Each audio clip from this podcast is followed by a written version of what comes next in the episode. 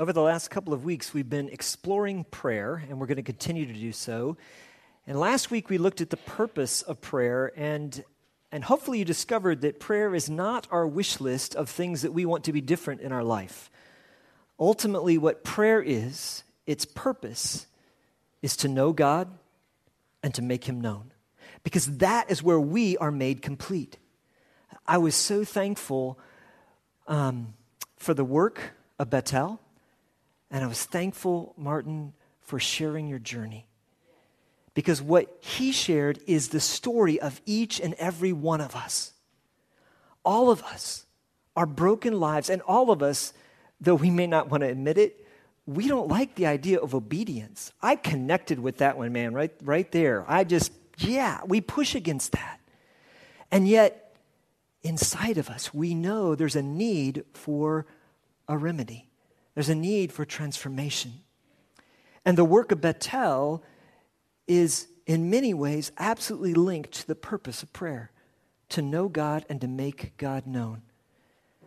In fact, that's the work of every single believer. That's the work of this church. That's what we're called to do. And so, what we do is we partner together but we partner ultimately with the person of Jesus Christ. We come in his name and ask him to bring transformation into our lives so that broken lives can be broken can be mended and find the remedy of Jesus Christ. And so that we find our purpose.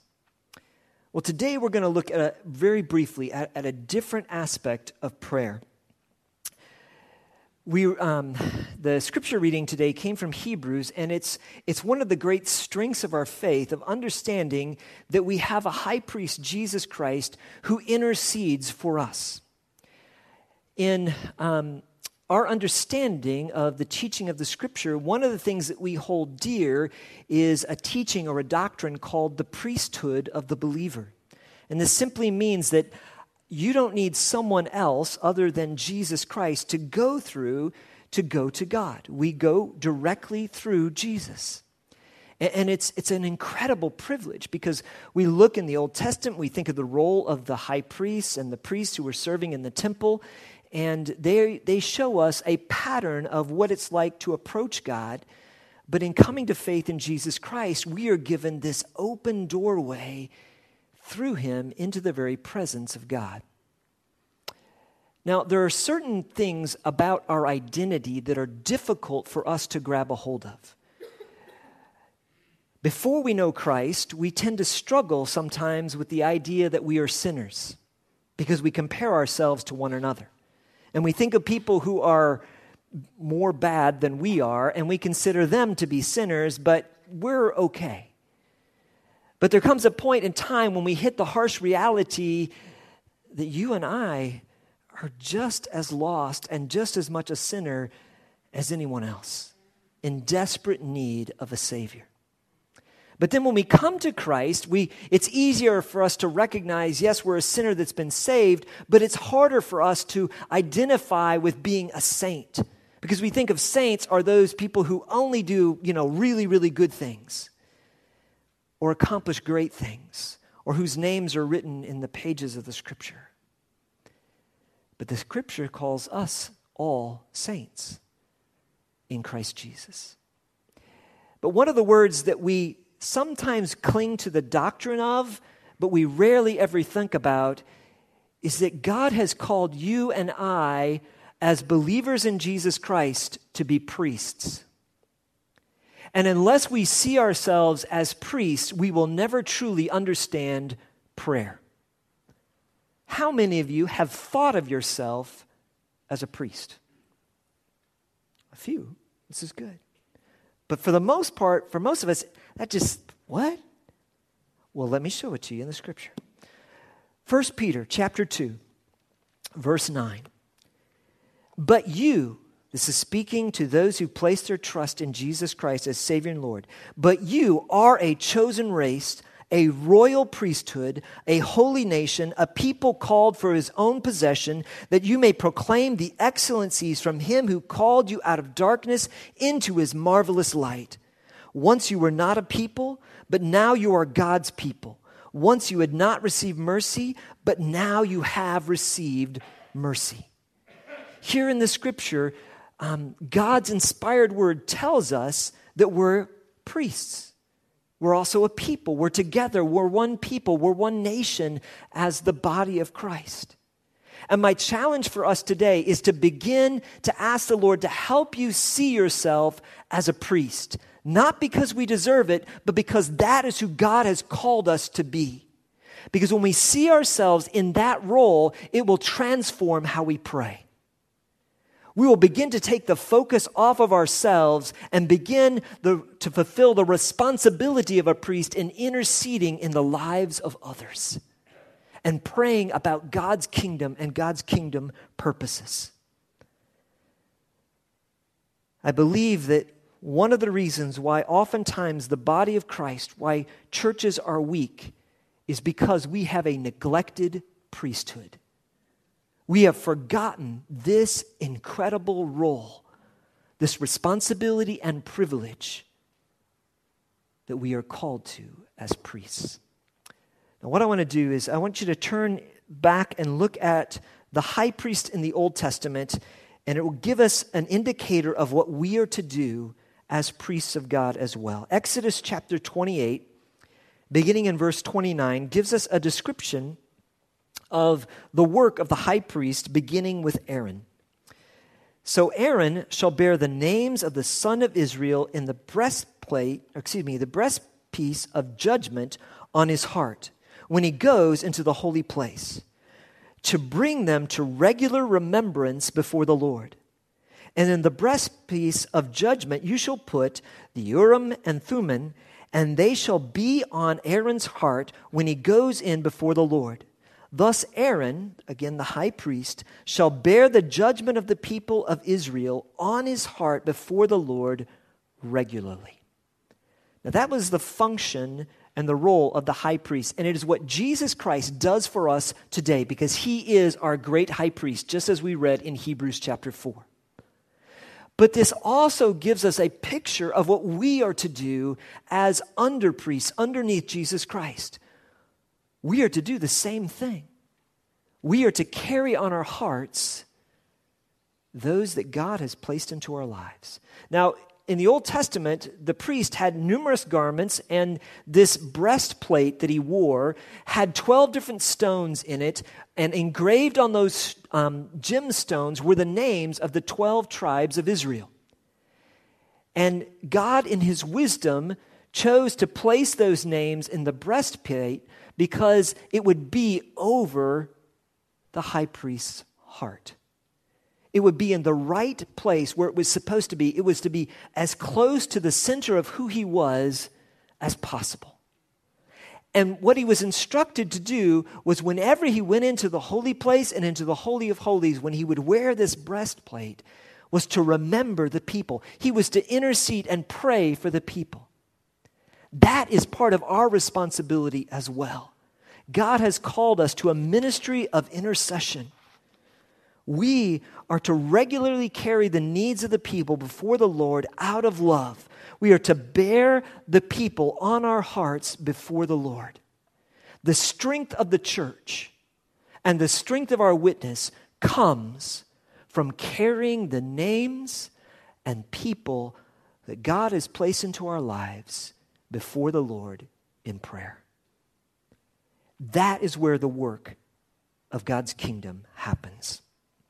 This is why he invites us in Hebrews, where he says, Then let us with confidence draw near to the throne of grace that we may receive mercy and find grace to help in time of need. It is there in the ministry of intercession that God equips us to respond to the needs that are around us. But to do that, we need to start seeing ourselves as a high priest. Not as the high priest, because that is Jesus and Him alone. He is the perfect high priest. Hebrews chapter 7, verse 25 says, Consequently, he is able to save to the uttermost those who draw near to God through him, since he always lives to make intercession for them. That's what Jesus does for us. But in his word, he reveals time and time again that his purpose from the very beginning was to make you and I, make his people priests as well. Let me give you a couple quick examples. Exodus 19, verse 5. Now, therefore, if you will indeed obey my voice and keep my covenant, you shall be my treasured possession among all peoples, for all the earth is mine. And you shall be to me a kingdom of priests and a holy nations. Sounds just like, just like what Peter said, because he's quoting from the Old Testament the instruction that God gave. My intent all along was to make my people priests to do my work, to intercede, to come into the holy place, to the very throne room of God, and bear on their hearts the lives and needs, hurts, and hopes of the people. In Revelation, we see the same thing.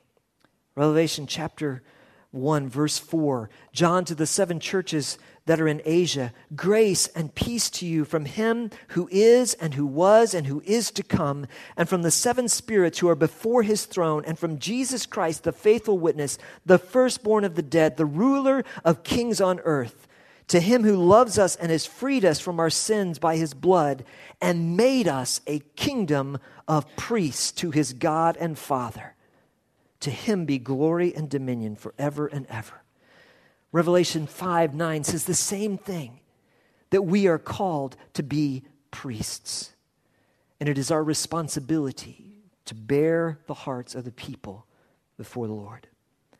The Old Testament prophet Samuel was greatly convicted by the needs of the people when they had sinned. And he said this in 1 Samuel 12 23. Moreover, as for me, far be it from me that I should sin against the Lord by ceasing to pray for you. Do you think if the prophet Samuel saw it as a sin to not pray for the people, that you and I get off the hook? Our prayerlessness makes the body of Christ weak. We are to carry the needs and lives of the people God has connected us with regularly to the Lord. Well, I have a whole bunch more here that I'm going to go where it should go and not deal with. And I want to give you something, something practical today. It's something really, really simple how do we focus our thoughts and our minds in prayer to take the needs of our people before the Lord? And so I'm going to just give you a really simple little tool that helps me remember ways that I should pray. And, and here's, what, here's what I do, and I want to encourage you to do this. Um, this directory is a wonderful tool for communicating and finding out people's phone numbers and email addresses, but it also is a great reminder to pray. And so, if you don't have one, I have some extra ones up here, as well as Lori has some that are out in the foyer. And, uh, and if you're not in it, get in it so we can pray for you, okay? Even if you don't want to give us your contact information, give us your name because we want to pray for you.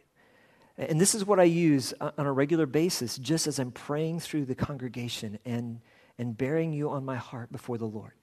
But here's a little simple tool that that helps me do it. I, I generally pray scripture, and there's a passage of scripture that's there in your bulletins from Philippians chapter 1, which is a great passage to pray about people. But also, just as I'm walking through it, I need to remember areas to pray for in their life. And so, you know, I'm weird. I use acronyms for everything. And, and so I use the word bless. Okay? and it's B L E S S. It's not a great acronym, but it, it kind of works. I mean, it's a great word, but it's not the greatest acronym. And here's simply what it means I, I use, I use my hands like this because, and I, I don't always pray like this. There's nothing holy about putting your hands together in prayer, um, but it is a good reminder of that's what I'm doing. Uh, but what I do is, I, I do like to put my hands together because it is a reminder to me that I am not praying alone. I am meeting with Jesus Christ in his throne room. And, and that simple touching of the hands together is, is a tangible way for me to remember Lord, I'm coming with you and to you to pray for those you've placed upon my heart. And then I take and, and start with the B, with my pinky, um, with the smallest finger, because in honesty, it's the least important. And I pray for their body, for them physically. What are the physical needs that, that they have, the struggles, the, the challenges that they're going through? Maybe about their health, it may be um, opportunities that they, they need to in, um, have opened up to them. It may be for provision, it may be some physical thing in their life. And so I begin to pray um, for God's blessing and work upon them physically, the B, their body. And then what is so significant to all of us is our labor, the things that we do, what we're called to do and equipped to do by God. And so I'll begin to pray for the work that God has called them to do, both in their profession as well as, even more importantly, the work that God has called them to do in His kingdom. So that's the L. And then the E is emotions. I don't know about you, but for me, emotions can be the greatest thing or the worst, you know, tidal wave that happens. Because sometimes even the smallest things can push us off course. And all of us will wrestle with discouragement with depression, with weariness. And we need to pray for one another emotionally and lift one another up emotionally. And so I want to pray for that aspect. And then um, the index finger is for social, it's for their relationships. Praying for their friendships, for their family, for if they're married, for their spouse. If they're single and they're hoping to get married, praying for their spouse that that God may have for them, but praying for their circle of relationships. And then finally, and most importantly, is to pray for them spiritually. To pray that they will fully become who God created them to be. And the, the reason I do it like this, because I'm, I'm very touchy, weird, visual person. And so when I'm praying, I feel the breath coming out onto my thumbs I know that's weird. I'm just, that's who I am. So just forgive me. And it's just a reminder, Lord, what they need most is for you to breathe your spirit on them. So, Lord, would you just fill them with your presence? May they know you in a way that they never imagined before. And that simple little acronym, B L E S S, helps me to remember to pray more holistically for other people. Now, you may have other ways and other tools, but if you don't have something to help you get started, I want to encourage you to, to simply use that. And then use Scripture to direct that aspect of prayer. And that's what's so beautiful. If we had time, I would, I would go through Philippians here and, and, and bring out some of the things, but uh, just real quickly, it says, it gives us instruction to, to praise God for them to thank God for their partnership in the gospel. And this is so important in the church. You know, it's so easy to become um, competitive and think um, in terms where we're not seeing from God's viewpoint. We are partners together, and every one of us is needed in the body of Christ. We're partners with other churches as well, and they're vital to the kingdom of God. We need to pray for them in exactly the same way with the same amount of fervor and love. There is no competition in the kingdom of God. We need to pray for the completion of God's work. He who began a good work in you will bring it to completion. That's a, a beautiful part of this passage. Praying that their love for Jesus will grow more and more and more. That is our responsibility as priests to come before the Lord and to pray for them. And so, what I want to ask us to do before we go to the Lord's Supper is I want to ask us to pray for Betel. Um, we were going to go a different direction this morning, but we're not. So, what I want to what I want to do is, is I want to ask a couple things. I'm going to ask um, in just a moment for the folks from Betel to stand and allow us just to come around them and pray for them. But the other thing I would like to ask, if it would be okay, could you send us um, some of the, the, the a picture and just the first name of some of your men that are working through. And I want to ask folks who would be willing to make a commitment to say, I will pray for them every day. I will pray for what, what because the work that they are doing is so vital in seeing lives be transformed. And so we want to intercede on their behalf and, and make it personal so that we're, we're connecting with someone else and, and we're praying for them that God will complete the work that He's begun in them. Would that, would that be okay? Well, I make sure it's okay with them. I put them on the spot. So we can, and you, you guys talk about it and we can do that later. Find the right way to be able to do that. But we want to take a step of commitment in praying for you and, and strengthen our partnership, both spiritually as well as in, in other forms of support that the mission team will, will deal with. But for right now, um, would you guys just kind of come out to the, to the aisle, if that'd be okay? And if you're uncomfortable with it, that's fine. Uh, don't worry about it. We don't want to put you on the spot. We just want you to know we appreciate you and believe in you guys. And so, if you guys can just gather around Peter and these, these guys from Betel right here, and we want to praise God for them, and we just want to ask for God to do a work in them and through them. So I'm going to just ask you to surround them and pray for them right, right here and now. Lord Jesus, in your name, we come into the very presence of the Father. And we lift up the men and the women of Betel. Lord, I thank you for the leadership, for their faithfulness. Lord, I ask that you would encourage their hearts and strengthen them. Lord, it's so easy to grow weary in well doing. Lord, would you renew them in their very inner spirit? Strengthen their mind, give them new dreams and new visions of what you want to do. Strengthen their heart of love. Father, I pray for your physical provision for them as a ministry and for their lives individually.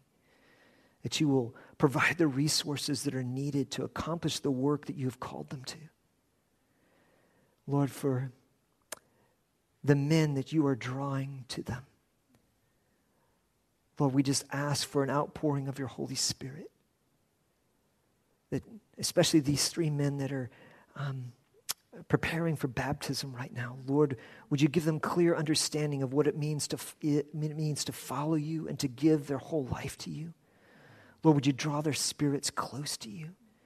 Would you allow them to see that you are a God that can, can take the broken pieces and make something beautiful and glorious? You have a good plan for their life. You desire them. And Lord, you're going to use them in great and mighty ways as they surrender their heart and life to you. And Lord, for the many others that you're putting into contact who are, who are coming to the end of themselves and not knowing where to turn, Lord, I just ask that you would open up the doors of their hearts and you'd make them willing to reach out and embrace um, the love that flows out of Betel, out of your house.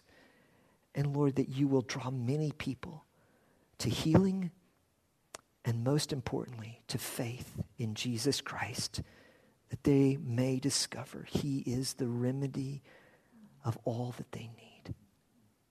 Lord, show us as a church how to stand with our brothers and sisters in this ministry, to encourage them, to love them, and support them. Thank you for what you're doing in them and through them. In Jesus' great name, amen. We're going to conclude our service with a time of celebrating communion. And what, what I want to draw your attention to is this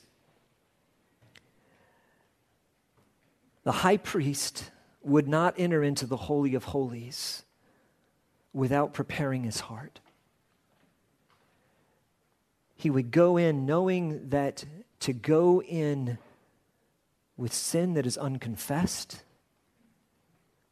would be to put his very life in danger, and it would absolutely defeat his work as a priest. In the same way, we are told in the scriptures that when we come to the Lord's table, we do so in remembrance of Jesus Christ, in recognition of the bread representing his body, which was given for us, and the cup representing his blood, which was shed for us. Therefore, we cannot take of the bread and of the cup lightly. We need to examine our own hearts and recognize that we are entering into His presence. The very word communion means becoming one with Him, connecting with Him. Isn't it amazing that our God, who is holy and perfect, loves us so much that He not only wants to save us, but He wants us to come to His table and sit down as family with Him. But to do so, we must prepare our hearts. 1 Corinthians 11 says, For I received from the Lord what I also delivered to you that the Lord Jesus, on the night when he was betrayed, took bread. And when he had given thanks, he broke it and said, This is my body, which is for you. Do this in remembrance of me. In the same way, he also took the cup after supper, saying, This cup is the new covenant in my blood. Do this as often as you drink it in remembrance of me. For as often as you eat this bread and drink this cup, you proclaim the Lord's death until he comes. Whoever therefore eats the bread or drinks the cup of the Lord in an unworthy manner will be guilty concerning the body and the blood of the Lord. Let a person examine himself, and so eat of the bread and drink of the cup. Would you just still your hearts right now and go before the Lord? Place your heart before Him. And if there's anything that is between you and another person, or between you and the Lord, would you confess it and turn from it? And how to prepare our hearts, would you thank the Lord Jesus? For his body, which was given for you. And would you thank the Lord Jesus for his blood, which was shed, and the forgiveness that it extends to you and I? Lord God, we ask you to bless this bread as it represents your body, which was given for us.